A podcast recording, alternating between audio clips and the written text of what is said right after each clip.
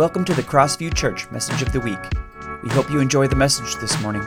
For more information, visit us at mycrossview.com. How you doing? It's good to see you.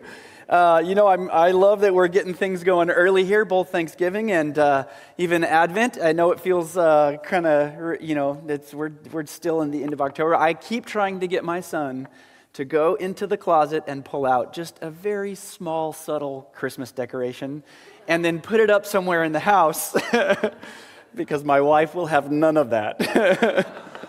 it's really fun. He hasn't done it yet, though, so. little too early. Well, uh, I'm glad you're here, whether in person or online. Um, thankful to Pastor Scott and Pastor Nikki for hosting our online group and uh, gathering that way if, uh, if you're here with us that way. Uh, it's good to be reminded uh, that, that meeting together is a privilege uh, and that we get to meet together without worry and fear is a, a, pretty amazing and significant thing. We'll be reminded about that a little bit today as we look at our passage of Scripture. Uh, but I just kind of wanted to say that and um, just invite us to a time of prayer here for just a moment as we turn our hearts to the Scriptures. Let's pray. Jesus, will you just speak through your word? We know that you do on a regular and consistent basis in ways that are completely transformative to us, our ways of thinking in our life. And so please, may that be true of us this morning. Uh, we love you and uh, we submit to you here and now. And in your name we pray. Amen. Well, we're going to take another, uh, we're going to look at another story that comes from Acts chapter 5. We spent last week in Acts chapter 5 as well talking briefly about the story of Ananias and Sapphira. And uh, as we continue reading, we find a story that's a bit familiar to us. Familiar in the sense that we've had a, a really similar story back in Acts chapter 2, but this time, uh, in the story that we're looking at, there's a miracle and an angel. So it's pretty cool. Uh, after last week's story of Ananias and Sapphira, we kind of talked about that there's this really kind of weird interruption in the progression of the storyline with Ananias and Sapphira, but that Luke was making a very particular point. Uh, but so after last week's story, what we find is the apostles back at the work that Jesus has called them to. Back, in fact, at the temple, preaching, performing miracles, and teaching about Jesus. And, and if you remember, at least we know that Peter and John had been arrested before and expressly told not to teach or preach in the temple and not to teach or preach in the name of Jesus. Uh, and then we find them here doing that again. So at this point in Acts chapter 5, the things for the early church are really taking off. They're really hopping. Uh, and if you remember, the Sadducees and the high priests, and then eventually the Pharisees, they all uh, are trying to figure out what this new movement is all about. And we'll see that they're becoming more and more organized in their attempts to stop the apostles and this growing group of believers. And that happens, it intensifies quickly as we get into chapter 6 and chapter 7 in the book of Acts. We know that they are concerned more and more about the message of Jesus gaining momentum. And so we find the apostles again back at the temple teaching and preaching. And then we read this in Acts chapter 5, starting in verse 17. The high priest uh, and his officials, who were Sadducees, were filled with jealousy, and they arrested all the apostles and put them in public jail. So they get arrested again. Uh, and uh, before Peter and John were arrested back in chapter 2, being filled with the Holy Spirit and preaching about Jesus, they were, if you remember, arrested at night back then. Um, and they were likely put in some type of holding cell at that point, back in chapter 2. Not necessarily a public jail, as we see here in this, uh, in this uh, verse here in verse 17 and 18, which is kind of fa- fascinating that this time there's uh, an emphasis to put them in a public jail. The Pharisees and Sadducees want everyone to know that what they're doing is, uh, is not allowed, uh, and they are put in a public jail. This time, uh, maybe a little public humiliation will help emphasize the significant nature of the crime that they've committed here. And I love it because the fact that this is a public jail actually works against them here in just a little bit. actually, we'll go right into it here in verse 19. We read this They're in jail, but an angel of the Lord came at night, opened the gates of the jail, and brought them out. And then he told them, Go to the temple and give the people this message of life. So at daybreak, the apostles entered the temple once again, as they were told, and immediately began teaching. This is fantastic. It's like some high drama here uh, in the story that Luke is telling us. Uh, and there's one thing that I want to kind of focus on the, what the angel tells them to do and the words that the angel uses actually is what we're all about is partly why they, this early church movement exists partly why we exist and it's important for us to recognize that so the, the story of the early church is quickly picking up speed with mentions of the apostles performing miracles and signs and wonders and here we get to read about a wonder that happened uh, for the apostles I love that Luke is putting this particular story in the book because, as we've seen him do all along, he's not only telling this one particular story, but he's connecting it to a larger concept. Why is it that we exist, and what are we supposed to do?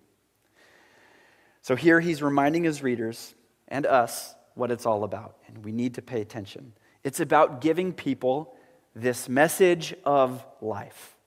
The message of life. And we read that's. Uh, Acts 5:20 in the NLT says, "Go to the temple and give the people this message of life." And the word life is the same word that's used for Jesus about Jesus when it says that he is the life. Pretty incredible. Tell them this message of real authentic true life. In the NIV, go stand in the temple courts and tell uh, the people all about this new life. And then in the message, I love it says this, "Go to the temple and take your stand." Tell the people everything there is to say about this life. Promptly obedient, they entered the temple at daybreak and went on with their teaching. Here's a fun little fact about this moment that we see here. As we've been talking about, this is kind of early, early on in the, uh, in the early church's story, and the Christian community at this point didn't have a name. Uh, the Pharisees and Sadducees, the, the chief priests and all, they didn't know what to call this group. In fact, this group, the apostles and disciples at this point, didn't really know what to call themselves. Um, but because of this story and what the angel tells them, they get an early kind of name. Uh, it wouldn't be until later that they're known as Christians, but they were first called, because of what they're told here, they were first called people of the way. Isn't that cool? People of a particular way of life. I love it. So, uh, one commentator said that what the apostles were doing was quite simply uh, to live in a wholly new way that nobody had really lived like before within their context. So, everything is changing about the way they think and the a way that they live their life. And it's all about this way of life connected to the life that God has given it. So, how is it new? What are the marks of this life that the disciples were to share with everyone? Well, it starts, number one, with a recognition of Jesus as the long awaited Savior and King. That was the first message that they were to tell everyone. hey, all, we've been waiting for this Messiah. We found it in the person of Jesus Christ, who was crucified, resurrected, and who now sits at the right hand of God. This is still the uh, the primary thing that we talk about when we tell the truth of God, right? That Jesus Christ is Lord. So remember what Peter said to the council the first time he was arrested back in Acts chapter 3? It goes like this. This is what Peter said. For it is the God of Abraham, Isaac, and Jacob, the God of our ancestors, who has brought glory to his servant Jesus by doing this. This is the same Jesus whom you handed over and rejected uh, before Pilate, despite Pilate's decision to release him. You rejected this holy, righteous one and instead demanded the release of a murderer. You killed the author of life, but God raised him from the dead, and we are witnesses to that fact. So Jesus here is called the Holy One, the Righteous One, the author of life, the one who was raised from the dead.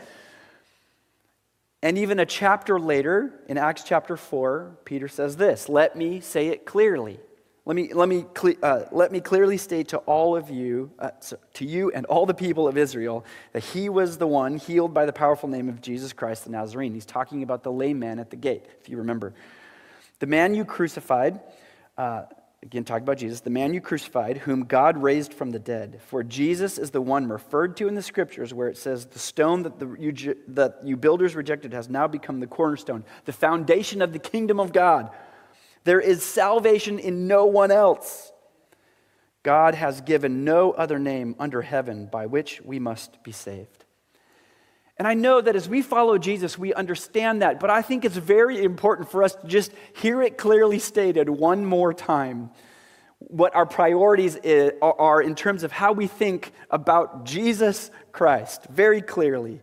The only one under heaven, the only name under heaven by which we must be saved, the King, Lord, author of all things, life in Jesus. So, living this new way of life starts with an understanding about Jesus, God and King, and what he has done for us. Next, this new way of life meant living differently than people around them, and especially, as we'll see, from the religious leadership of the day. Living differently and thinking differently about the culture and people around them. Jesus himself talked about what living this new life looks like.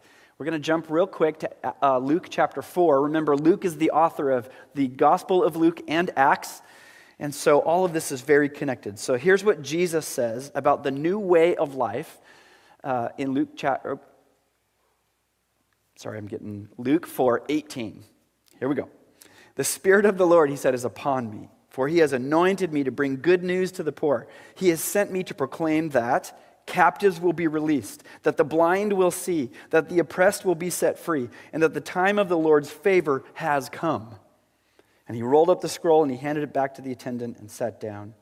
All eyes in the synagogue looked at him intently. They were kind of awed by this moment.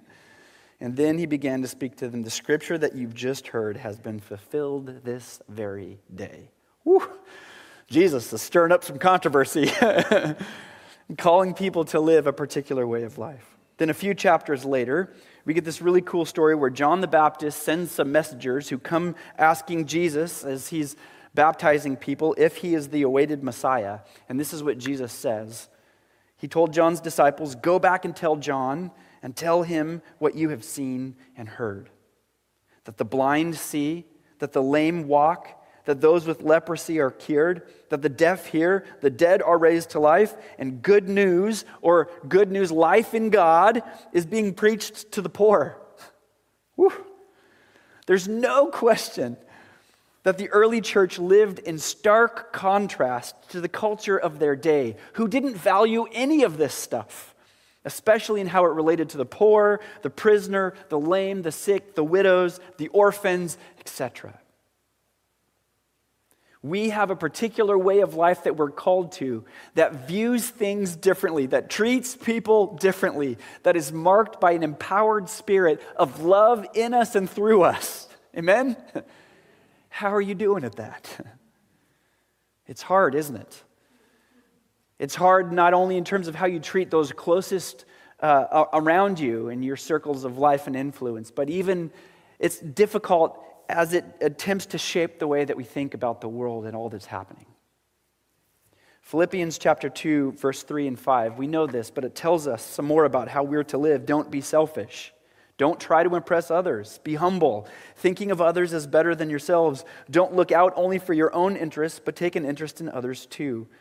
You must have the same attitude that Christ Jesus had. I love it. Calling us to a particular way of life. So we enthrone God in our thinking and in our life. We're called to a particular way of living that out. One commentator said this this wasn't just a way of life and sense of a way of conducting your personal day-to-day living, though it is that. This was a way which involved living also as a family with all those who share your faith or your belief in Jesus, a way in which involved a radical new attitude to property, possessions, and people. We've, we've talked about that in these early chapters of Acts 2. They, this Christian community thought completely differently about property, possessions, and people. It was a way uh, which meant that the center of your life before God uh, came uh, in individual houses when you're breaking bread in a remembrance of what Jesus has done for you. It was all of that, but it was also much more.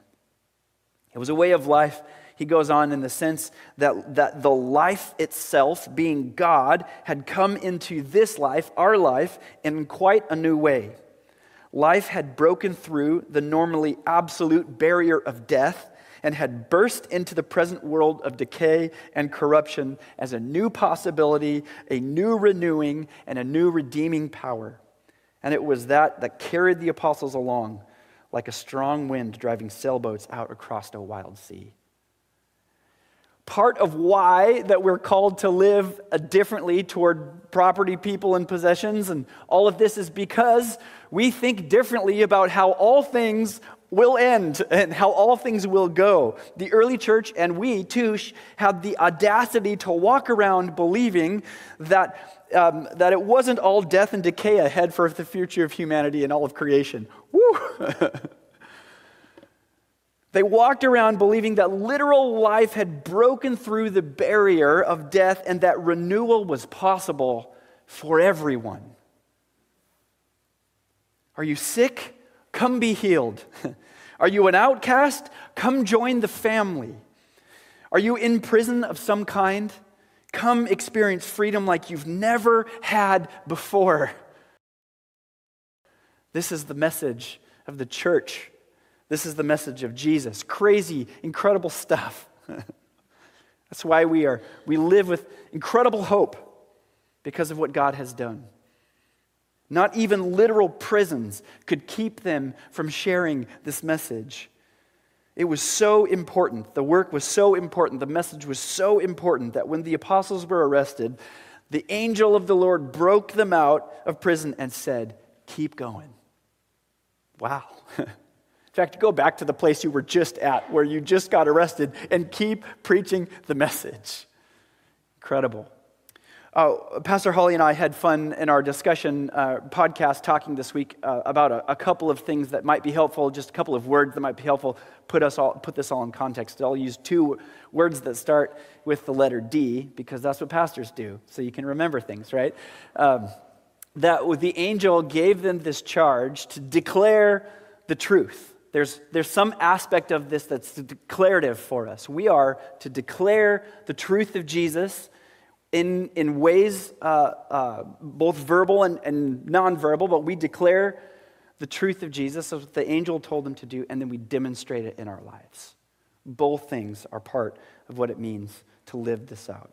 Now, this got the disciples and the apostles in quite a bit of trouble, as we'll see quickly as these, chap- as these uh, chapters continue. And so we pick up the story in Acts chapter 5, starting in verse 22 where it says this But when the temple guards went to the jail, the men were gone.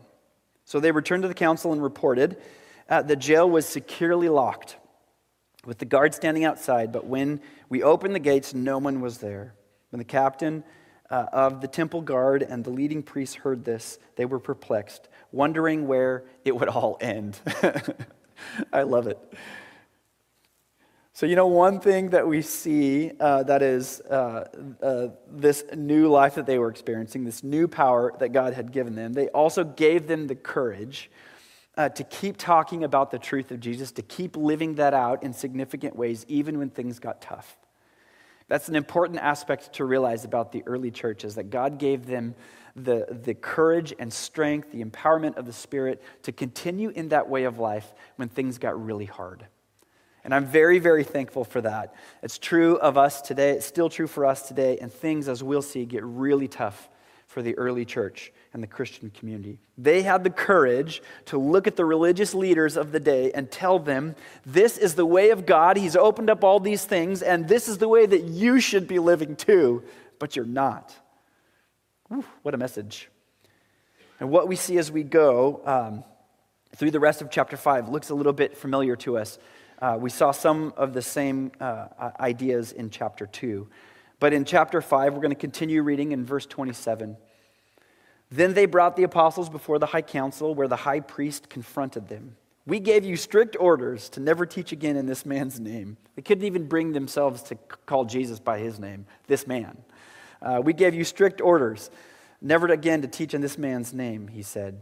In, uh, instead, you have filled all Jerusalem with your teaching about him and you want to make us responsible for his death. But Peter and the apostles replied, We must obey God rather than any human authority. The God of our ancestors raised Jesus from the dead after you killed him by hanging him on a cross. Then God put him in the place of honor at his right, at his right hand as prince and savior. He did this so that the people of Israel would repent of their sins and be forgiven. We are witnesses to these things, and so is the Holy Spirit, who is given by God to those who obey him. When they heard this, the high council was furious and decided to kill them. What boldness to live into that reality of confession of who God is, who Jesus is, and living that out in their way of life. One commentator said this How does it sound in the ears of the religious officials to be reminded by this commoner that they are supposed to be the ones obeying God? Also, rather than uh, collaborating to keep a lid on the status quo in Jerusalem. These religious leaders, whose lives are supposed to epitomize complete obedience to the will of God, had exchanged that sacred duty for the role of official power brokers and Roman collaborators, whose job it was to keep their own people from causing too much trouble for the Roman occupation forces. And here stand this group of disciples and apostles calling them, the religious leaders, back to the way of life. fascinating to look at this and to read this. These religious leaders, they had this power because they were the guardians of the temple or the central shrine at that point, not realizing that now things work differently in the kingdom of God. We talked about that, that last week. They could not simply just allow the apostles to carry on the way that they were doing. They thought that God's honor would be compromised, that Israel would be led astray, and that disaster might strike. They, these people had to be stopped. And so the authorities did their best. But the apostles were teaching the words of life and the way of life. The authorities were increasingly worried that they would undermine the very fabric of Judaism as they had known it, and they were desperate to prevent them from taking things further. But as the story continues, they were actually in danger, as we see the religious leaders, of fighting not against a human movement, but God Himself. Peter's second speech to this group didn't go over very well. When they heard this, the High Council decided to kill them. Which is really the story, actually, as you continue read, eh, reading through it, it has a, a kind of a surprise ending. Uh, a member of the council named Gamaliel convinced the council to let them go. And his argument is kind of uh, wonderful and has borne out to be true. In Acts chapter 5, 38 30, uh, through 39, it says this. This is Gamaliel talking. So my advice is let's leave these men alone and let them go. If they are planning, uh, if, if they are planning on doing these things merely on their own, it will soon be overthrown. but if it is from God, you will not be able to overthrow them. You may even find yourselves fighting against God.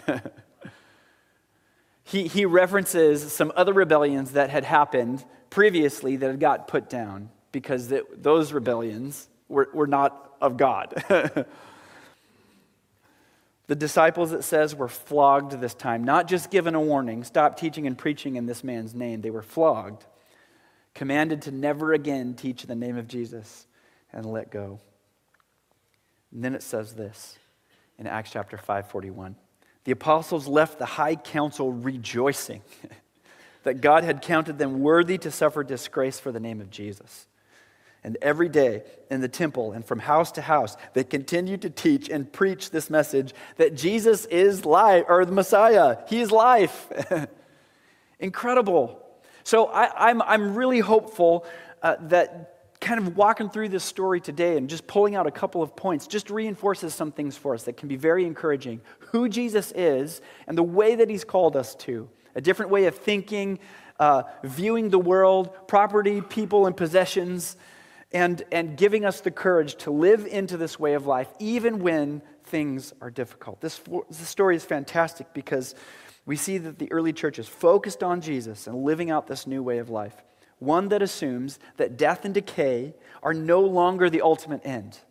And we also live with that wonderful hope. They're filled with the Spirit, which gives them confidence in the face of suffering and persecution. One commentator said that our job is to be faithful when clash comes and to obey God rather than human authorities like the disciples here. We may have to suffer, whether actual violence or, or as they did in verses 40 through 41, but uh, with simply sneering or mockery. Either way, we have been told uh, to cheerfully uh, hold our course. And if we really believe that God has raised Jesus, then the question that Gamaliel left open as to whether uh, God is in this or not has been decided once and for all. God is in it. Another th- just thought as we, as we end here uh, from J.D. Walt, uh, uh, who is the executive director of seedbed.com, and we've been using his, uh, his devotions on our weekly resources for the, the devotion part uh, following along this series. And he writes this The gospel does not guarantee a get out of jail free card, though at times, as a bonus of encouragement for believers, it might miraculously happen. but we can rejoice when it does, but we must remember that the mission is not contingent on the miracle. After all, where does the angel send the apostles after delivering them? Yes, right back into the fray. so, as we end, I want to encourage you like the early church, to commit to living out this new way of life. A life centered on Jesus. We start by recognizing Jesus as Savior and Lord in our daily actions, our decisions, uh, and our interactions with other people. I want to encourage you seek opportunities to serve and care for marginalized and oppressed in our communities, in our neighborhoods, even in our workplaces. Following Jesus' example of bringing the good news, the news of life, God's life wherever he went. Good news to the poor, the release of captives, setting oppressed free, always looking uh, for ways to make a positive impact through God in the lives of those who need it most. Next, like the apostles, be courageous in sharing the message of life with others, regardless of the challenges or opposition that you might face. Don't be afraid to speak about Jesus and the transformation that he has brought to your life. If you tell your story about what Jesus has done for you, that will speak volumes to people. Share this message with friends, families, neighbors, community, uh, your community, co-workers. Remember that renewal and redemption are possible for everyone and anyone. We have an opportunity to be a beacon of hope for those who need it. And finally, worship team, would you come on back up? Finally, just as the early church did, we haven't talked about this much, but it's certainly part of these, uh, these uh, stories in Acts, especially early on.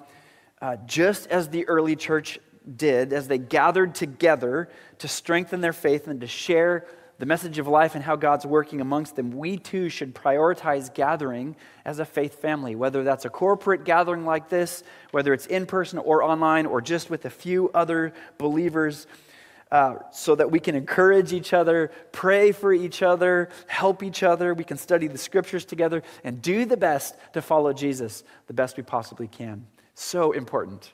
So, those things are really good encouragements for us as we think about this story, as we live our life to follow Jesus this next week. Amen?